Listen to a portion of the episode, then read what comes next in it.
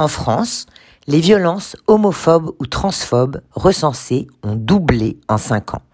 Tous les chiffres viennent rappeler que si la loi française est du côté des personnes LGBT, les violences basées sur l'homophobie ou la transphobie restent un phénomène alarmant que les autorités peinent décidément à endiguer.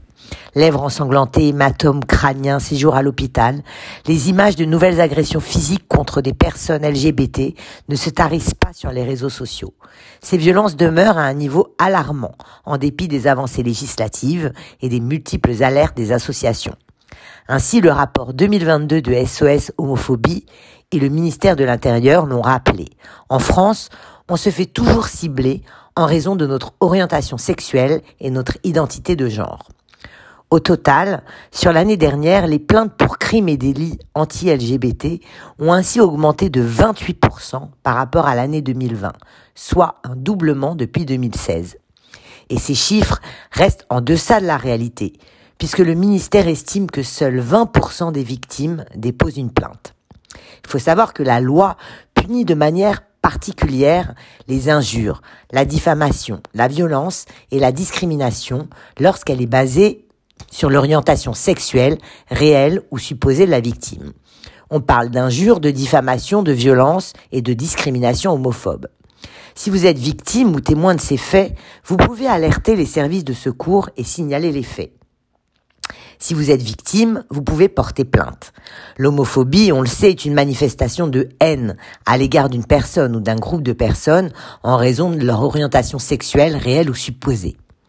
Cette orientation sexuelle est dévalorisée par l'auteur de l'acte et elle constitue le fondement de sa haine.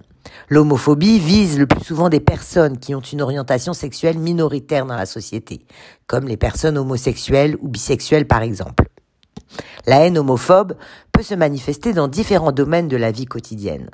En milieu scolaire, dans l'environnement professionnel, dans les lieux accueillants du public. Elle se manifeste par des paroles ou par des actes injurieux, violents ou discriminatoires.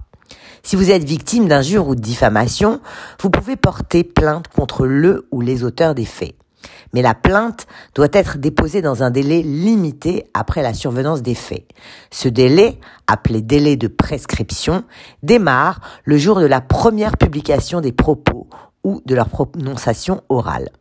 En matière d'injures et de diffamation homophobe, le délai de prescription est de un an. Il faut savoir que le site Pharos, géré par des policiers et gendarmes spécialisés, permet de signaler les contenus illicites se trouvant sur Internet.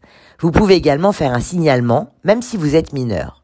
Les réseaux sociaux ont souvent leur propre dispositif de signalement. Ils évoluent en fonction des conditions générales de la vente de la société et non en fonction des lois françaises. Vous pouvez néanmoins demander le retrait de contenus illégaux à leur auteur ou à l'hébergeur du site.